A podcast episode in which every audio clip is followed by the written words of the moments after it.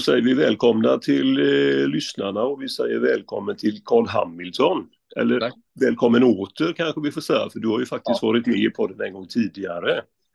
Ja. Då pratade vi om din bok eh, De ofelbara, ja. som ju handlar om eh, hur eh, politiker i 30-40 år har kastat vårt land in i det ena skadliga experimentet efter det andra. Mot bättre vetande.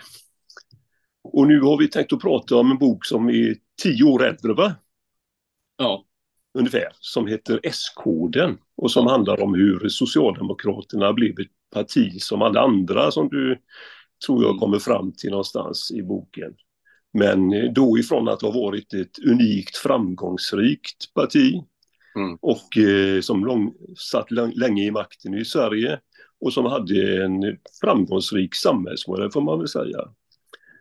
Och precis när vi, innan vi började här så berättade du ju att den här boken föll väldigt väl ut bland eh, socialdemokratiska läsare. Så vi kanske kan börja där. Varför gjorde den det? Det, det tror jag beror på att den gav en, en eh, lite annorlunda bild av socialdemokratin och eh, framförallt varför socialdemokratin hade varit så framgångsrik. Mm. Och, och jag, jag, tror att det kom, jag tror att alla, alla kände igen varje enskild pusselbit, men, men eh, den bilden som jag försökte måla var, eh, en, var lite oväntad och, och fick nog en del sossar att fundera. Och det, det var faktiskt allt ifrån riksdagsmän till eh, aktivister och passiva medlemmar på, på basplanet som, som eh, hade läst boken och som tyckte att de såg någonting nytt och eh, viktigt. Det stämde inte med den bild av partiet som de hade lärt sig. Uh, det här är socialdemokratin. Mm. Mm. Nej, för du beskriver ju alltså en eh, ideologi som man kan väl säga den är vare sig marxistisk eller liberal. För det är väl ofta så man eh, kritiserar socialdemokratin, antingen för att de är för lite socialister eller för lite liberaler. Ja. Men du pekar ut att det fanns en, ja, ska vi kalla det en medelväg eller en, i alla fall en egenart. ja, snarare det skulle jag säga. Mitt bidrag är väl, om något så är det just att, att, att säga det du gjorde nu, att, eh, att den svenska socialdemokratin, som på flera punkter skiljer sig från den europeiska socialismen som den är jämngammal med. Eh, den svenska socialdemokratin hade förvånansvärt spännande egna svar på de utmaningar som samhället, eh, som tiden och samhället eh, bjöd. Mm. Och vad tänkte du, eller vad, vad är det du beskriver för eh, saker som gjorde dem till just egna och eh, spännande? Det, det, var att den svenska socialdemokratin, arbetarrörelsen, ska man väl säga, eh, den, den, den utvecklades och blev stark därför att den bröt med ett par invanda föreställningar. Den är inte, den är inte, den är inte en, eh, den är inte den svenska tillämpningen av marxismen eller, eller socialismen, utan den är faktiskt en, ganska, en, en helt egen samhällsmodell. Eh, som, ju, som jag hävdar blev väldigt framgångsrik och dessutom kom att kopieras över hela världen. Det var det framförallt på eh, framförallt på två punkter som jag ville lyfta fram och det ena var att eh, man bröt med marxismen och eh, underkände klasskampen som eh, grundläggande syn på samhället och samhällsutvecklingen, vilket var en väldigt radikal brytning. Eh, det var det ena och det, och, och det andra var att man eh, också frånerkände Liberalernas eh, grundtes att ekonomin är opåverkbar berättigande och istället hävdade man att ett slags politikens primat här, att det går, det går att styra Eh, en kapitalistisk ekonomi med politiska beslut. Och det viktiga här är väl att se att det som är det kanske för vissa särskilt, för vissa kanske det idag uppfattas som självklarheter, men, men då var det verkligen inte det. Att, att bryta med marxismens klasskampslära, det, det var ett, ett oerhört radikalt och djärvt brott inom, i, i början på 1900-talet i, i den europeiska socialismen. Eh, och på motsvarande sätt så var det helt otänkbart att hävda att man skulle kunna av, att man skulle kunna styra bort ifrån eh, lågkonjunktur och framförallt från, från depression. Mm. Det, var, det var ett radikalt brott som de ansvariga också hånades för av nationalekonomerna. Eh, så att det var radikala brott. Den svenska arbetarrörelsen valde en egen väg och det blev väldigt framgångsrikt.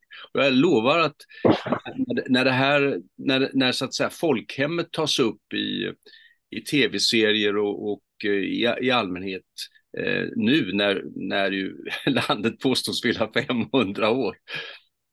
Mm. Eh, så kan jag lova att man inte kommer att lyfta fram de här sidorna. Och det är det som du kallar för S-koden. Ja, det är det som är S-koden. Det är det som är förklaringen till att ett parti kan vara världens bästa parti i nästan 75 år. Det vill säga ha ett maktinnehav som är helt enastående jämfört med andra länder. Eh, andra demokratiska länder. Och det, det menar jag, det, det menar jag om, om socialdemokratin i nästan, i nästan 75 år samlade mellan 40 och ofta 45 procent av rösterna, så fanns det ytterligare 20 procent som tyckte att ja, sossarna är ändå ett ganska bra parti och den, den väg de har valt för landet är ändå en sån hyfsat bra väg som jag kan acceptera även om jag inte väljer det i första hand. Så det var en bred folklig majoritet som slöt upp bakom den här samhällsmodellen. Mm. Och eh, ja, det, det, är ju tre punkter som jag förstår som du vill lyfta fram då som S-koden. Nu är det bara mm. jag som pratar, Uffe kommer att komma in här. Men, eh, och det är ju då det första du nämner är ju just att man lyckades göra de här eh, kraven på bättre levnadsvillkor för arbetarklass och lågavlönade till folkliga frågor som ja. omfattades även utav småföretagare och medelklass. Ja. Och det andra var väl i så fall att eh, politiken skulle styra, inte marknaden. Alltså att mm. eh, demokratin skulle ha, eh, väga tyngre mm. än eh, de kapitalistiska marknadskrafterna. Och det tredje att man hade en folkrörelse som man lyssnade på.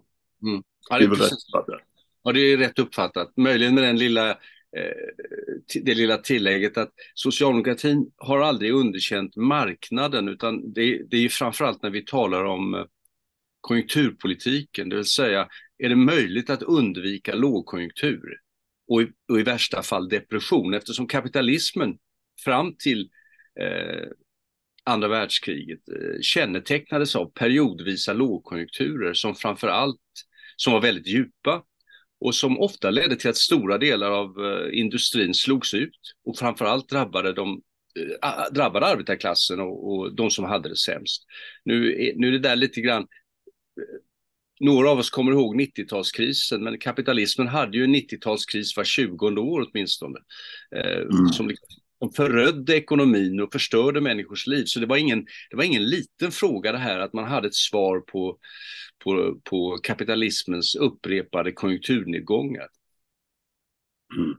Däremot har ju socialdemokratin aldrig velat gå in och styra marknadsekonomin i den meningen att man vill sätta pris på, på eh, produkter, tjänster. Alltså gå in och manipulera vad det ska kosta att köpa en bil eller en cykel eller, eller, en, en, eller några äpplen på torget. Det har liksom, socialdemokratin har fattat att, det, det, att, att staten skulle sitta och styra eh, prissättningen, det, det, det, det, det, är komplett vansinne och det är inte praktiskt genomförbart. Ett par länder har ju prövat det med eh, förskräck, förskräckande resultat. Mm.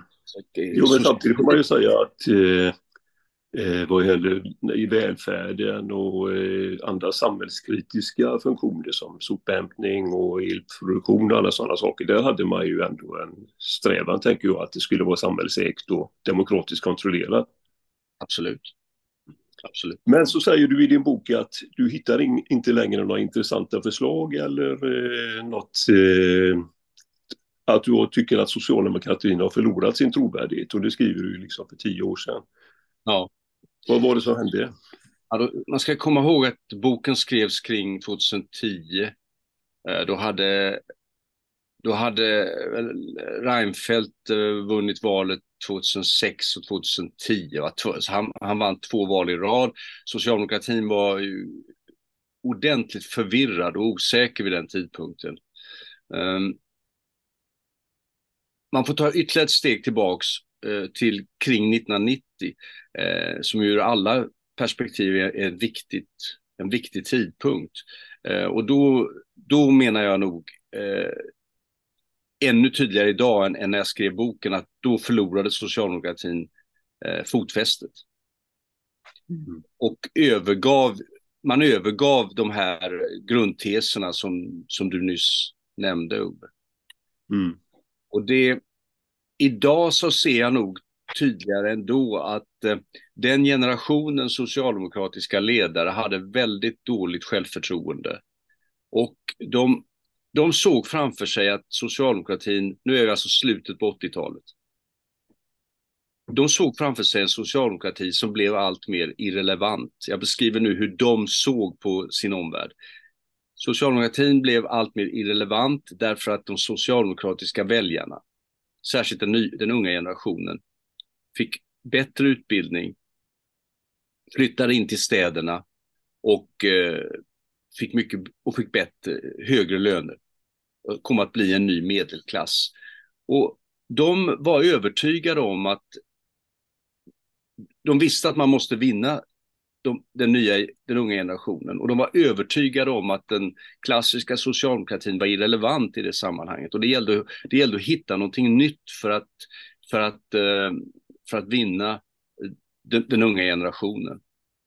Eh, mm. Och eh, det ledde till att man fullständigt kapitulerade inför flera idéer som vi idag kallar nyliberala, som vi kallade då, idag kallar nyliberala.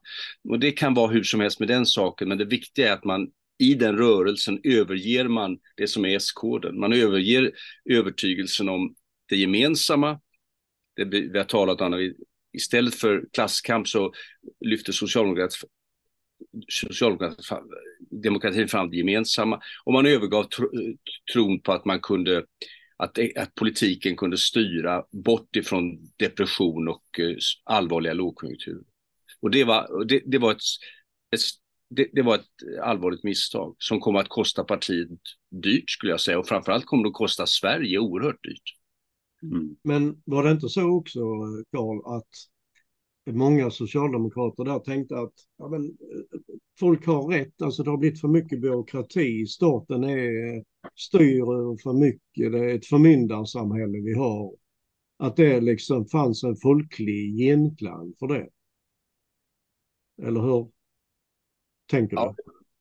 Det, det fanns utan tvivel en omfattande kritik mot, eh, eh, den, mot offentlig byråkrati och att eh, staten la sig i allting. Det fanns en, det fanns en, det fanns alltså en bred sån kritik. Och, och alltså, historien går ju alltid fram, går ju aldrig jämnt framåt, utan den, den, pendeln svänger fram och tillbaks. Uh, det, det fanns mycket i den kritiken som var vettig. Och det var många socialdemokrater som såg att det här är en vettig kritik, vi måste, vi måste ta vara på den, vi måste, vi måste hantera det på något, något sätt. Så långt är allt gott och väl. Men eh, svar, svaret, lösningen blev ju det sämsta tänkbara, att man underkände eh, det som är en, det som är en grund, nämligen tanken på det gemensamma. Att, att, att det är breda folkgrupper som har ett gemensamt intresse av att utbildning, hälsovård, infrastruktur däribland elektricitet, fungerar och är, eh, ja, är för, för medborgaren gratis. Alltså tanken på det gemensamma, att när jag skickar mina barn till skolan så är det inte bara bra för mina ungar och för mig, utan det är bra för alla.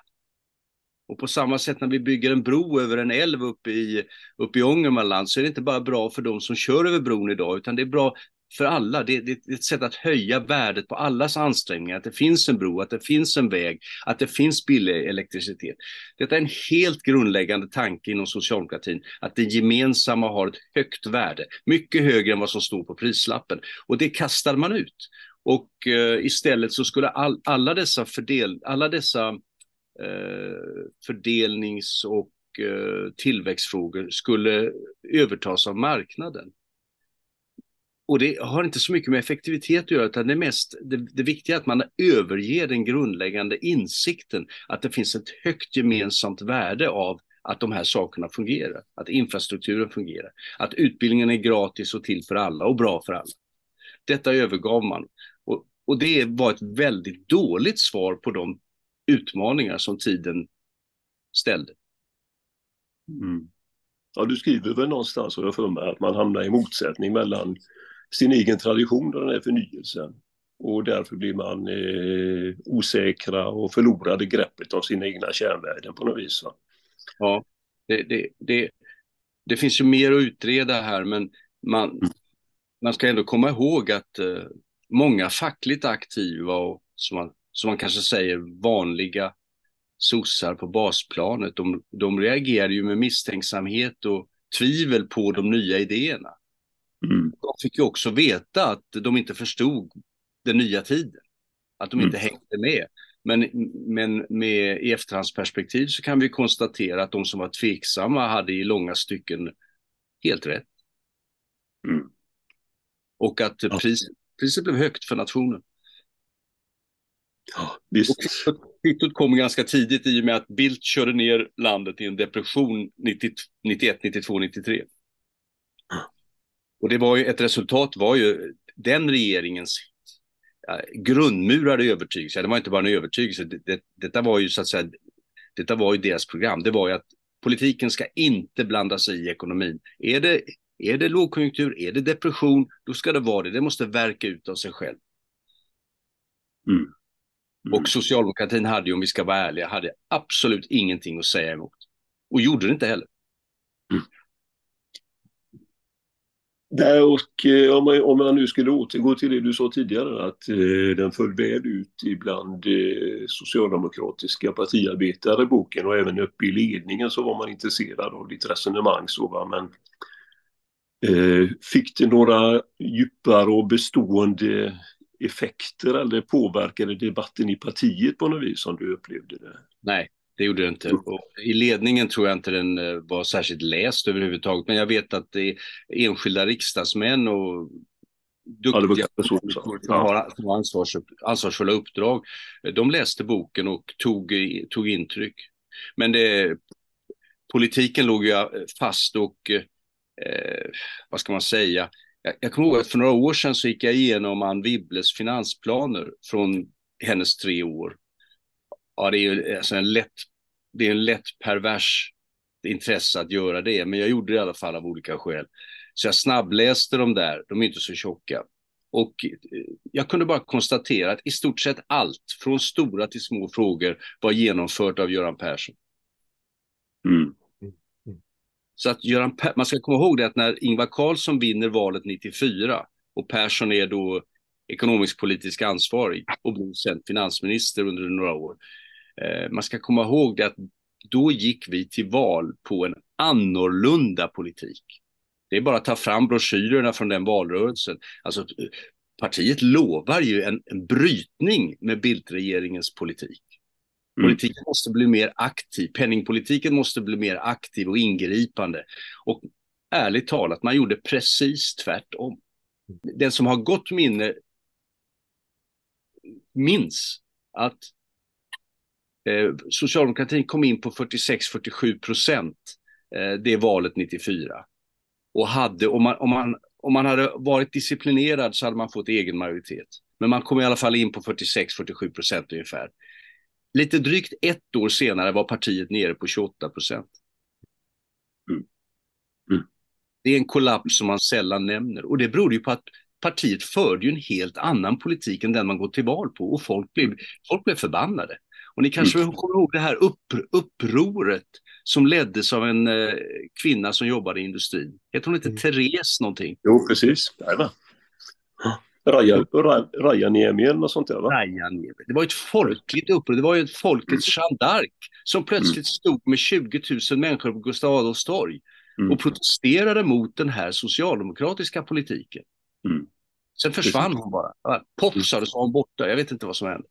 Så att, det är lätt att glömma de här dramatiska händelserna. Att folk förstod faktiskt att att partiet övergav det, man hade, det, det, det budskap man hade gått till val på. Och det budskapet var ju i långa stycken att vi går tillbaks till S-koden.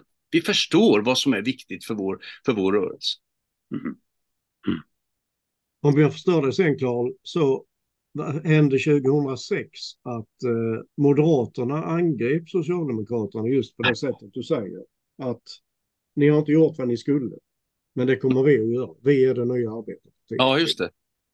En otroligt, eh, en otroligt listig vinkling på hela den här problematiken. Eh, och det vet jag ju att eh, de här personerna kring Fredrik Reinfeldt, Sven-Otto Littorin och, och, och Schlingman, alltså tänkande, tänkande människor som försökt att, tycker jag, på ett väldigt praktiskt sätt eh, hantera det politiska problemet. Eh, de ställde, så att säga, de ställde relevanta och intressanta frågor till sitt eget folk. Eh, av typen, om vi har en så bra politik, varför får vi aldrig mer än 18-19 procent? Om vi har en så bra politik, varför slår vi aldrig Socialdemokraterna? Och, hela den där processen, den, den, slutade med att de döpte om sig till det nya arbetarpartiet. Ja, de insåg det att det här är den politik som svenskarna vill ha. Mm. Mm. Jag kommer ihåg att jag talade med någon jag talade med någon figur i, uppe i partiledningen och, och det, allt såg så bra ut. Göran Persson hade löst problemen och, och så vidare. Och, det låter som jag försöker fram, som jag vill framhäva mig själv, men då, då, då, då fick jag någon fråga vad, han tyckte, vad jag tyckte partiet skulle göra nu. Det var i valrörelsen 96. Då sa jag, jag tycker ni ska gå ut med ett... Uh, ja, det var kanske lite tidigare. Det var när Bo Lundgren sorterades bort. Va? Då, då, jag, då, då, tyckte jag så här, gå, gå in med en skattesänkarförslag. Ta ifrån Moderaterna det här. För att annars kommer de, de kommer göra det här rätt. Lundgren, alltså Bo Lundgren, ni kommer ihåg honom? Mm, jag är med det var ju så dumt så det, det, var ju så dumt så det gjorde ont. Alltså han la gigantiska skattesänkningsförslag som verkligen gynnade de allra rikaste mer än några andra. Och inte, den, de, som, de som hade låga inkomster fick ingenting. Det, alltså det är så dumt så man måste ändå kunna hantverket. Och Reinfeldt och hans gäng, de insåg det. Men vi gör, vi gör de här stora skattesänkningarna, men vi ser till att de framför allt gynnar folket med vanliga inkomstlägen. Vi, vi sänker skatterna underifrån. Och det var inga små pengar som han erbjöd. Alltså en, en, eh, folk som jobbade i vården kunde ju få 15-20 000 mer om året efter de här mm. skattesänkningarna. Mm. Det, det har, så, så mycket har ju facket aldrig levererat. Nej, det är sant. Det, det är ju så. De mm. läste det här rätt och de insåg att den här socialdemokratin är ju vidöppen. Det är bara att slå. Mm.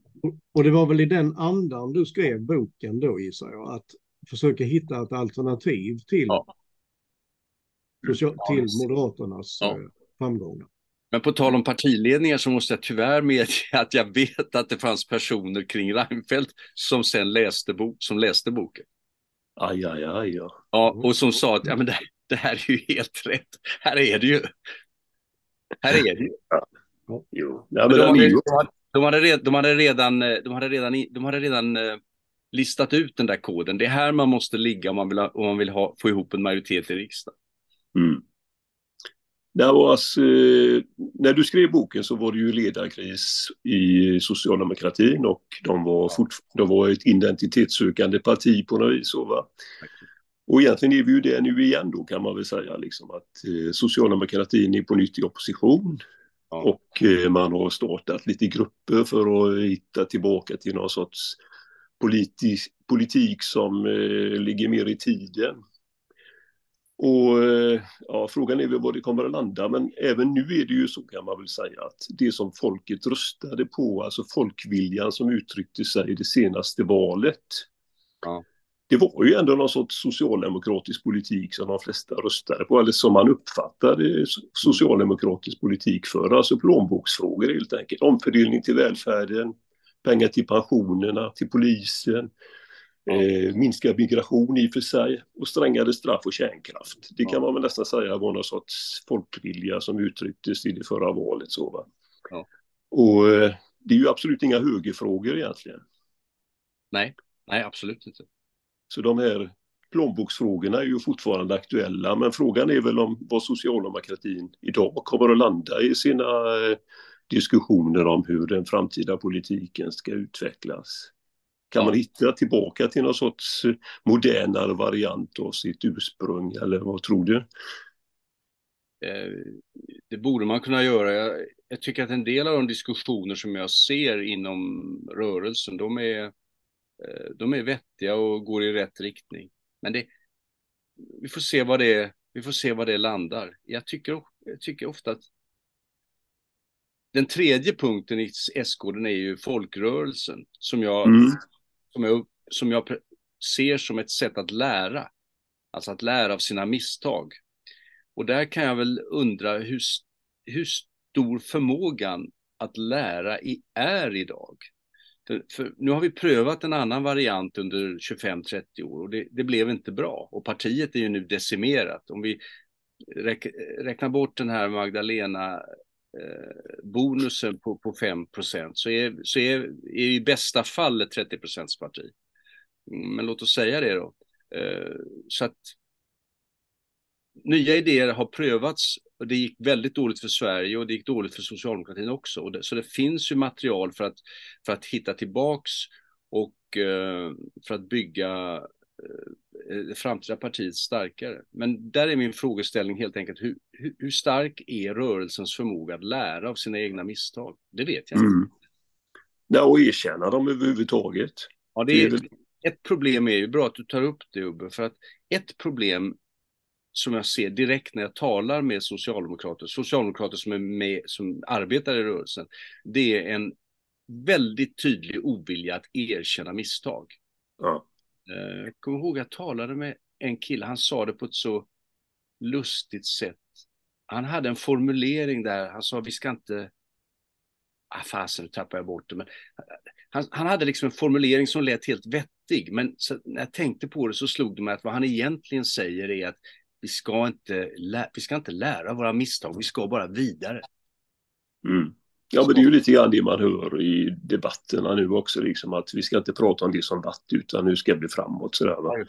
Ja, och det känns ju som att det är ja, lika mycket en undanflykt som en verklig vilja att komma framåt. Alltså. Ja, det är lätt att hålla med om att nu ska vi vidare och vi måste se ja. fram. Allt sånt, det är lätt att hålla med om det, men, men tyvärr är det så här att man måste se bakåt om man ska lära av sina misstag. Och vi har begått allvarliga misstag och det, det kräver att man gör upp med dem eh, med de misstagen och, och drar rätt lärdomar för att, hamra, för att hamra ut en eh, politik som kan funka. Jag menar ju absolut inte att man ska kopiera det förflutna, att man ska köra samma lösningar. Mm, och det fattar ju ni också, utan det är ju mm. det att hålla fast, vid, hålla fast vid huvudlinjen. Hålla mm. fast vid det grepp som, som funkar? Jag funderar på, alltså det går ju just nu i alla fall, opinionssiffrorna är ju eh, stödet till socialdemokratin, eh, inte historiskt högt, men det är ovanligt högt i alla fall. Så.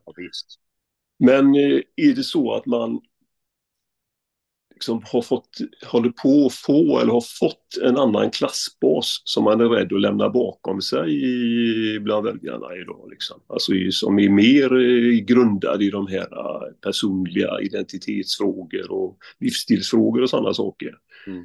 än plånboksfrågor. Det... Alltså att det, och att det skapar någon sorts ängslighet också när det gäller att eh, kanske hitta tillbaka till mer klassmedveten politik. Om du ja. vad jag menar. Ja, visst. Ehm, det, det, det, är väl kanske det som skapar en oro hos mig åtminstone. Att eh, det, det, är, det är väldigt riskabelt att bygga en politik på den typen av opinioner därför att eh, de, den opinionen är så flyktig. Mm. Och de väljarna är så flyktiga. Och när, när man då lyfter fram när man har lyft fram olika frågor, symbolfrågor som står för någonting nytt, så, så, så tycker jag ändå att man, man skulle vilja understryka att, eh, att, att, att, att slå vakt om förutsättningarna för arbete och fritid. Det, det är under alla omständigheter väldigt viktigt för människor. Sen kan de här identitetsfrågorna och olika, mer, olika frågor som är mer tyck, ty, som mer handlar om tycke och smak och det kan vara viktigt för dagen, men i det långa loppet är det ändå så att det parti som slår vakt om arbetets och fritidens förutsättningar eh, kommer att vara starkt. Mm. Jag tänker på mm. det med lyssna på rörelsen. Ubbe, du var ju på eh, distriktsmöte nu med Socialdemokraterna. Och eh, du hade väl uppe lite där kring, du ställde någon fråga eller hade ett inlägg kring det här med hur man lyssnar på facket och de fackliga medlemmarna. Ja visst. Jo, nej, men det handlar ju om det här att man vill att eh, partiet skulle närma sig och gå ut i fackföreningar och presentera sig och sådär va. Men även där då så eh, saknades ju den här eh, insikten upplevde jag det som i alla fall och påpekade att eh, någonstans måste man ju ändå fråga sig varför allt färre LO-medlemmar röstar på Socialdemokraterna.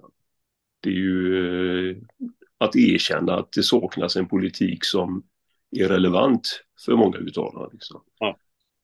ja, visst.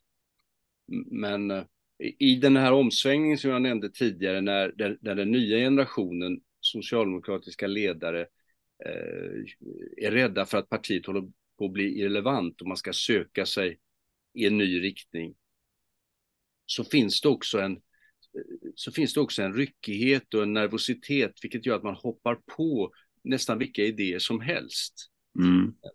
Och en sån viktig fråga det är ju att man, man helt släpper insikten om eh, problematiken med eh, migration, invandring.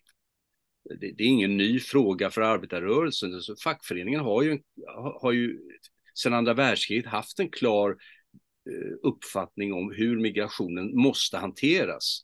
Mm. Därför den svenska modellen den, ställer, den ställer vissa begränsningar på hur stor migrationen kan vara och kanske framförallt vilka, hur, vilka, vilka som är migranterna. Inga nyheter där.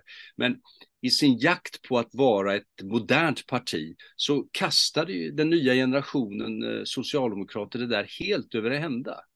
Mm. Och, och fullt relevanta frågor om eh, hur tar vi emot migranterna? Hur får de jobb? Hur kommer de in i samhället? Självklara frågor och helt relevanta frågeställningar viftades ju bara undan och när det var som värst så hävdade man ju att den som bara ställde den typen av frågor var främlingsfientlig och rasistisk. Mm. Mm. Så det, det, det, måste man ju gå igenom och försöka förstå hur, hur kan vi hamna så snett? Mm. Det här, hade, här hade ju fackföreningsrörelsen en klar uppfattning som den, inte ville, som den efter ett tag inte ville slåss för. Men Blomman som var näringsminister om jag minns rätt, som var fack, en fackföreningskille på 90-talet. Mm. Han, han, tog fram en utredning om migrationsfrågor, invandringsfrågor. Mm. Där finns ju allting. Alltså han, han ställer ju diagnosen, det här funkar inte. Vi, har, mm. vi håller på att bygga upp en ny underklass i Sverige och ingen mm. reagerar. Och, och det är arbetarrörelsen som gör detta. Ja, men det är ju fullkomligt vansinnigt. Ja, precis. Men Carl, är det, är det inte så Carl också att jag tycker du beskriver det väldigt bra i boken det här. Du skriver liksom att fattigdom har smält samman med etnicitet. Att vad vi, vad vi kan uppfatta som ett kulturellt problem, alltså utanförskap och så, det döljer det verkliga samhällsproblemet. Ja, precis. Mitt i prick. Mitt i prick. Arbetslösheten. Ja. Och det är ju det, det, det är väl det det handlar om egentligen. Alltså det här just att vi har kommit i underläge som arbetare eh, och de som bor i de utsatta områdena kommer inte in i samhället och blir just en del, en särskild del av samhället. Men hur, hur, hur kommer vi åt detta då? Tänker du att, har du någon tankar? Ja, det, jag, då skulle jag eh, återigen vilja säga att eh, den, den, den tidens unga gen, generation socialdemokratiska ledare, de, de, de trodde att allting var attityder och idéer och åsikter. Det var det de, det, det de försökte hålla fast i när de skulle utforma en politik. Och idag, lä, idag läser vi migrationsproblemen utifrån, fortfarande utifrån det perspektivet att det stora problemet det är det är invandrarnas syn på eh, relation mellan man och kvinna. Det är invandrarnas syn på hur barn, vuxna ska samagera. Det handlar om deras attityder som är felaktiga. Om vi bara kan ändra deras attityder till det som för oss svenskar är självklart, ja då kommer det här att ordna sig. Jag menar mm. att det är helt fel väg. Det handlar mm. om arbete, studier, bostäder. Alltså mm. hårda sociala faktum. Så oroa er inte så mycket om det där med attityder och åsikter, för att människor anpassar sig efterhand. Men man kan inte ge människor order att de ska byta attityder, för då gör de motstånd. Mm. Mm. Och det är ju, genomsyrar ju väldigt mycket idag, att sjunga med änglarna liksom. Ja, herregud.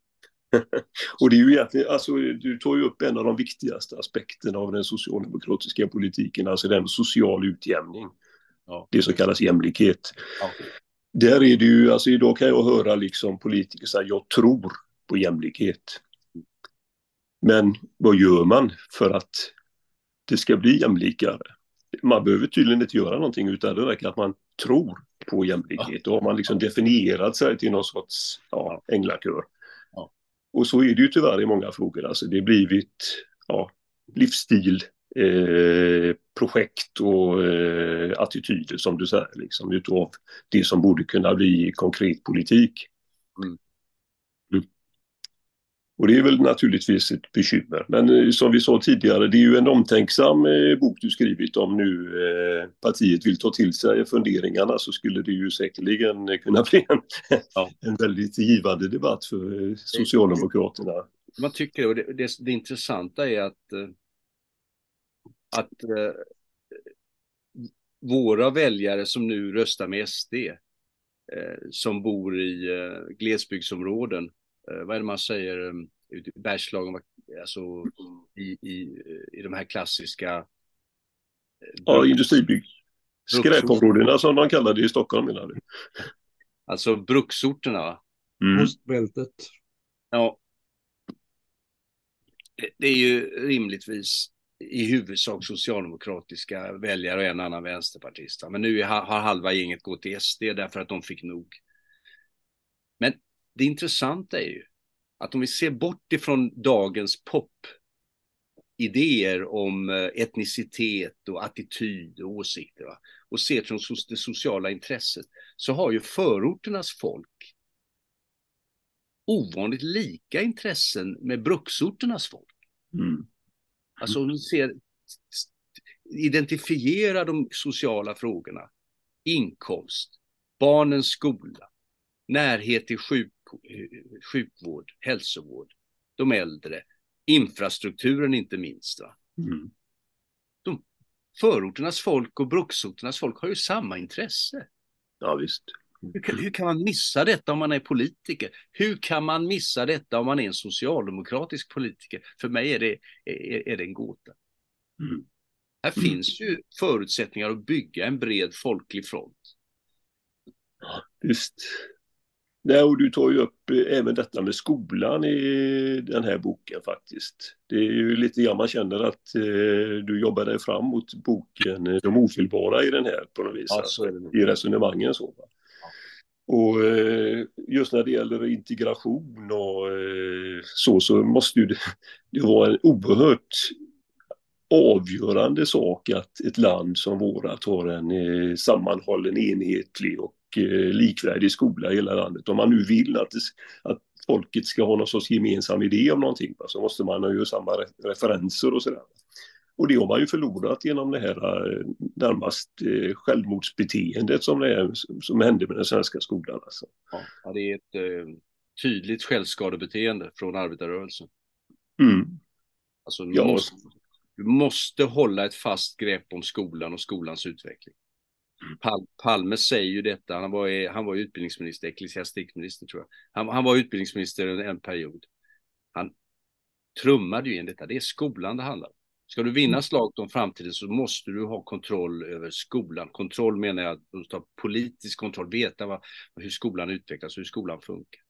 Mm. Men det har vi ju, att, att släppa det är ju ett enormt misstag. Mm. Och där finns ju heller egentligen inga skarpa förslag från Socialdemokraterna idag. Nej. Hur det ska förändras till det bättre. Nej, det, nej, fortfarande slår man ju bara mot symptomen. Man vill eh, reglera vinstuttaget i de här företagen. Alltså, mm. det, är väl illa, det är väl gott nog, men det är, inte, det är inte det som är problemet. Problemet ligger på en helt annan nivå. Mm. Mm.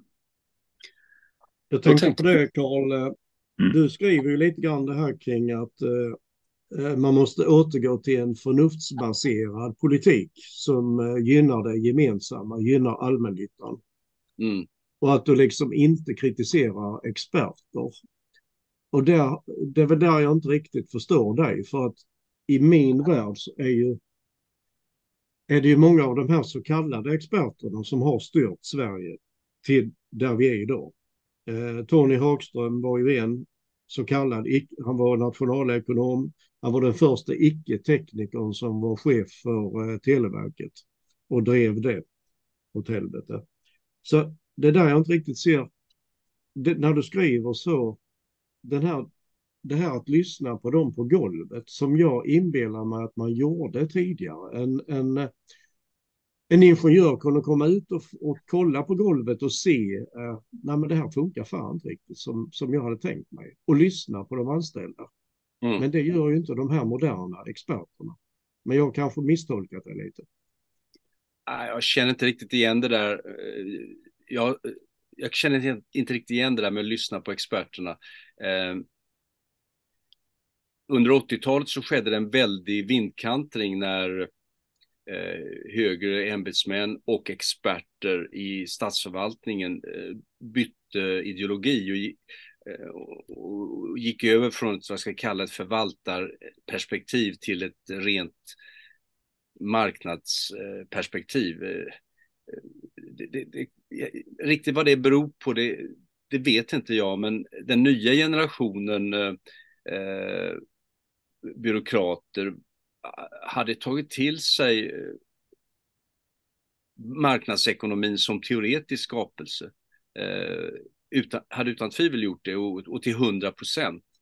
Eh, så att det, det blev ett väldigt genomslag. Om man tittar på utredningar under 80-talet så, så är det ju en enorm vindkantring från en tidigare modell till ett tydligt konkurrensideal, ett, skulle jag säga ett utopiskt kon konkurrensideal. Alltså, eh, får man bara in konkurrens på, i en samhällssektor så blir allting mycket bättre.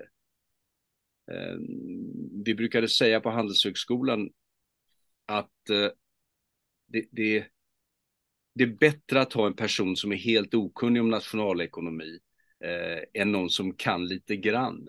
Det är det sämsta alternativet. Antingen ska du ha någon som behärskar ämnet eller ska du ha någon som bara kör på, på sunt förnuft. Det värsta är när du har folk som kan lite nationalekonomi. Och det var vad som drabbade Sverige under 20 år, under 80 och 90-talet. Att det var en massa politiker, ämbetsmän, specialister, byråkrater som hade läst liksom ett eller två års nationalekonomi och, och började till, tillämpa marknadsmodeller på områden där det inte alls passar. Och som inte riktigt fattade vilka och som aldrig fattade vilka, vilka villkoren är för att en marknad ska leverera det som läroboken lovar. När det gäller eh, experter i allmänhet så är det ändå så att de tidigare generationerna akademiker, de, de stödde ju, var en del av bygget av folkhemmet. Mm. Jag tänkte vilket, på det, var väldigt, vilket var ett väldigt stöd. Mm. Du skriver ju också om, om Sveriges största problem 2010 och, och det är nästan lite profetiskt att du menar att barnfattigdomen var det största problemet. Mm. Och det har vi väl sett följderna av. Ja, precis. precis. Men du beskriver ju också det här att, att, att utsatta områden måste organisera sig. Ja. Och hur, hur kan vi på något sätt del, hjälpa till, delta i detta? Våra organisationer kan utan tvivel göra det. Men man måste, mm. vara, på plats, man måste vara på plats. Mm. Man kan inte organisera människor åt dem. Nej. De, måste göra, de måste göra det själva. Men det finns ju en stor kunskap inom arbetarrörelsen om hur man organiserar sig. Det är ju så här svensk förenings mm. Det är viktiga saker. Hur fattar man, hur fattar man beslut tillsammans? Hur, hur eh, leder man en organisation utan att, man, utan att bli ovän? Mm. Votering är begärd och ska genomföras. Mm. Mm. Nej, du beskriver också där liksom att en av uppgifterna för en sån, för att organisera sig är också att man måste kunna skydda sig på sitt område. Och det tänker jag väl också är en viktig sak idag när polisen verkar ha dragit sig tillbaka från en del av dessa områden. Ja, eh, det är väl tyvärr så att denna våg av repressiva eh, åtgärder som eh, den nuvarande regeringen föreslår och som har fullt stöd över hela det politiska fältet. Alltså i ärlighetens namn så måste vi, måste vi medge att de, de, de repressiva åtgärderna kommer inte att sätta sig in på Östermalm och Södermalm i Stockholm, utan, utan de drabbar ju, träffar ju de förorterna i, nästan uteslutande. Mm. Det, de som bor i förorten har ju fattat det här för länge sedan, att det här, de här, det här med att nu ska militären sättas in och visitationszoner, en del är ju redan verklighet och har varit i, i många år, det, det, drabbar oss. Det drabbar oss. Mm. Kommer inte, kommer inte vara några jägarförband uppe på Östermalm i Stockholm eller eh, Örgryte i Göteborg. Det, det, kan jag lova. Det är ett löfte jag kan ställa ut utan vidare. ja, det är jag Men i, Berg, i, Berg, i Bergsjön blir det nog lite annorlunda. Ja. Hur ser du på, ser du så Karl att det finns möjlighet att Socialdemokraterna blir ett modernare parti? Ett parti som kan vad ska vi säga, söka sina rötter igen och, och återuppstå. Alltså, det är väl det som är formeln, att eh, bli modern genom att hitta sina rötter. Mm. Mm. Det finns en grej som jag funderar på lite. Vi har ju, alla tre har ju våra, har ju ett förflutet inom vänstern till vänstern och vänsterpartiet om man säger så. Va? Och eh, vi hade ju en ganska eh, kantig men eh, inte helt oriktig analys av socialdemokratin på den tiden. Så, va? Det, det fanns ju en, en sida av saken som eh, i alla fall att jag kommer förbi riktigt än. Och det är att eh, det fanns en eh, acceptans ifrån eh, eh Wallenbergarna och de stora finansfamiljerna för den, det socialdemokratiska samhällsexperimentet om man säger så. Mm. Och eh, den här eh, klassalliansen eller det här sociala kontraktet eller vad man nu vill kalla det liksom var ju trots allt en sorts förutsättning för att eh, det som hände skulle kunna hända. Och eh, det var väl egentligen de som först bröt det här kontraktet, tänker jag, alltså Wallenbergarna de. Och valde en annan, annan väg och inspirerad utav eh, de eh, uppkäftiga nyliberalerna och eh, Reagan och Thatcher och allt det där liksom. Och att socialdemokratin mer eller mindre motvilligt kanske följde dem i spåren i ett försök att fortfarande vara relevant även för den gruppen i samhället. Kanske en del av förklaringen till den omdaningen och den vilsenheten som uppstod när eh, plötsligt alla de här mer eller mindre klassamarbetande eh, funktionerna som fanns i det svenska samhället fram till i början på 80-talet kan man väl säga. När de försvann. Så att eh, ideologin och pragmatismen i all ära liksom eh, stöttes mot en ny verklighet. Eh, det, det, du har verkligen rätt i det du säger. Det, det finns ju olika typer av klassamarbete. Min, min, jag menar ju att socialdemokratin är byggd på klassamarbete. Det, det är det som är budskapet. Mm. Men det finns ju en annan typ av klassamarbete och det är ju det här, det är ju det här intima samarbetet med vissa industri och bankgrupper. Mm. Som är osunt. Mm. Alltså att man bygger ett stridsplan för alldeles för mycket pengar som, som gör att det nationella försvaret slutar att fungera för att det förbaskade planet är alldeles för dyrt. Mm det är ju ingenting som, det är ju ingen affär som görs upp i, i, i, eh, i det öppna, utan det sker ju i stängda rum, den typen av uppgörelser. För att inte tala om hur alla politiker har hållit eh, den här bankmaffian om ryggen i, i flera decennier. Mm. Så den typen av klassamarbete är ju helt, är ju klart osund. Mm. Det är mer en uppgörelse mellan olika makteliter. Va? Och idag har vi ju också nått, nått en märklig punkt där människor från den ena gruppen, ja, alltså från den politiska sidan, vandrar över till den andra gruppen mm. utan att blinka och tycker att det är helt okej. Okay. Mm.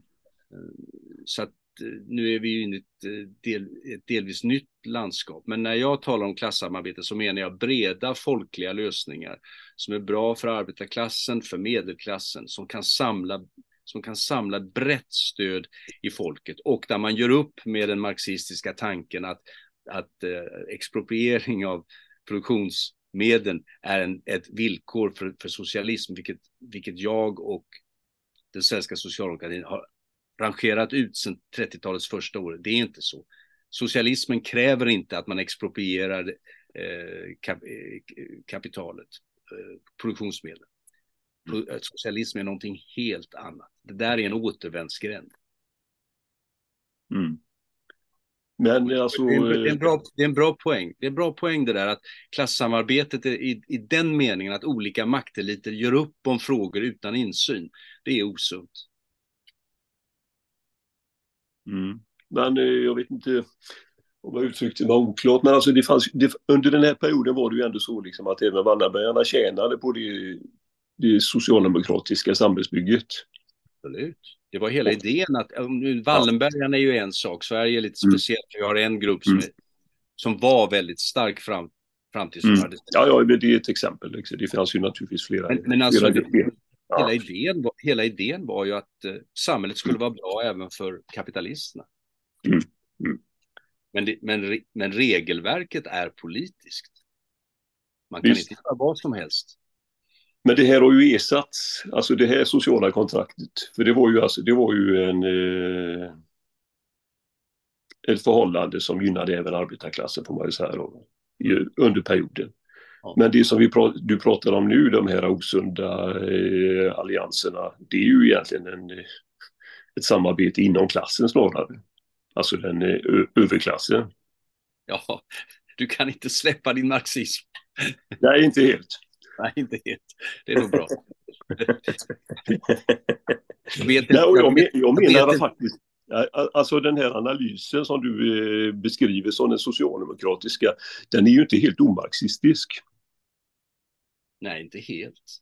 Nej, eftersom den ju ändå grundar sig på någon sorts analys, nu... analys av ett verklighetsförhållande som... Ja, eh, precis. Om jag, om jag, nu, om jag nu nödvändigtvis måste hålla fast vid min marxism, då skulle jag säga att detta är, mar detta är marxism anpassat till svenska eller nordeuropeiska förhållanden.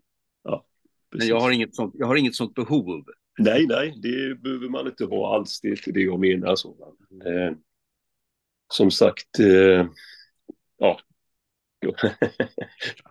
jag, jag, tycker att detta är ändå är en viss poäng så liksom att eh, det präglar eller det visar lite grann på den osjälvständighet som ändå fanns i de politiska leden i socialdemokratin när eh, tiden bytte fot på något vis. Ja, just det.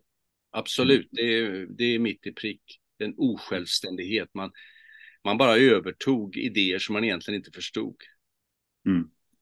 Men man uppfattade det att de här idéerna är helt centrala för att vara relevant som politisk kraft. Mm.